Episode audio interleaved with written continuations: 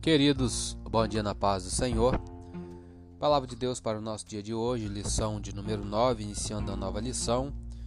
Será ministrado no próximo domingo, dia 29 de agosto. O título é O Reinado de Joás.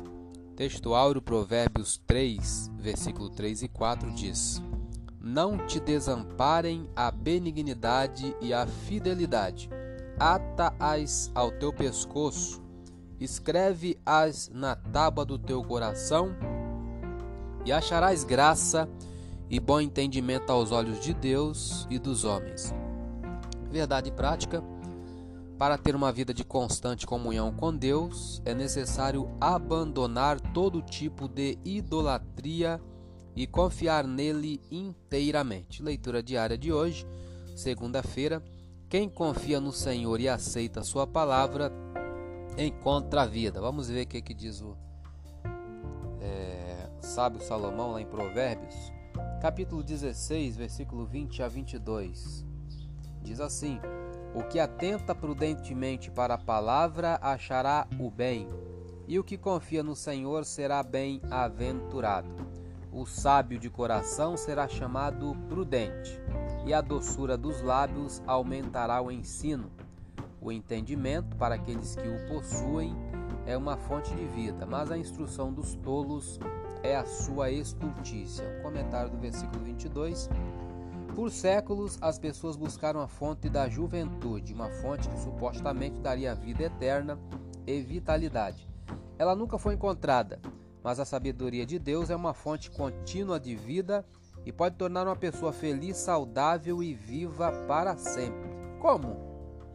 Quando vivemos de acordo com a palavra de Deus, ele afasta de nós os efeitos mortais do pecado e a esperança da vida eterna traz ao nosso presente uma feliz perspectiva.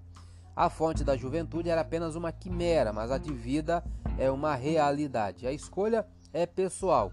Podemos ser iluminados pela sabedoria de Deus ou arrastados pelo peso de nossa tolice. Vamos conferir Tito, capítulo 3, versículo 4 a 8. Diz assim: Mas quando apareceu a benignidade e caridade de Deus, nosso Salvador, para com os homens, não pelas obras de justiça que houvéssemos feito, mas segundo a sua misericórdia, nos salvou pela lavagem da regeneração e da renovação do Espírito Santo, que abundantemente ele derramou sobre nós por Jesus Cristo, nosso Salvador para que, sendo justificados pela sua graça, sejamos feitos herdeiros segundo a esperança da vida eterna. Fiel é a palavra, isto quero que deveras afirmes, para que os que creem em Deus procurem aplicar-se às boas obras.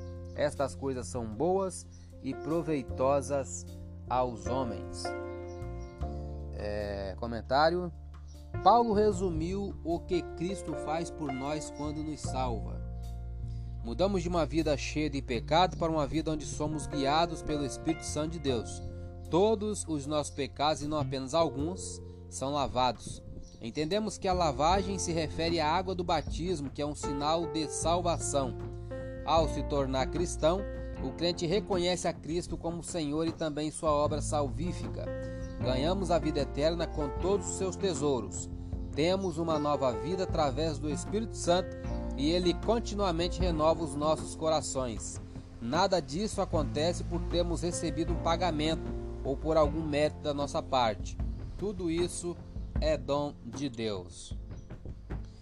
É, vamos ver se temos alguma referência.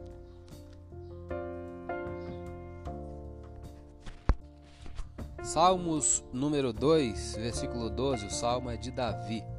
Diz assim: Beijai o filho para que se não ire, e pereçais no caminho, quando em breve se inflamar a sua ira.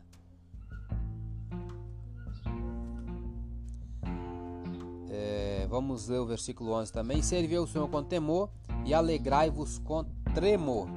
Comentário: Devemos render-nos e submeter-nos completamente ao Filho de Deus Jesus não é somente o Salvador escolhido pelo Eterno, é também o legítimo Rei do nosso coração e da nossa vida. Para estar prontos para a sua vinda, precisamos submeter-nos à sua liderança todos os dias. Eu sou Elias Rodrigues, essa foi mais uma leitura diária de hoje. Compartilhe essa mensagem com seu grupo de amigos e que Deus nos abençoe. Amém.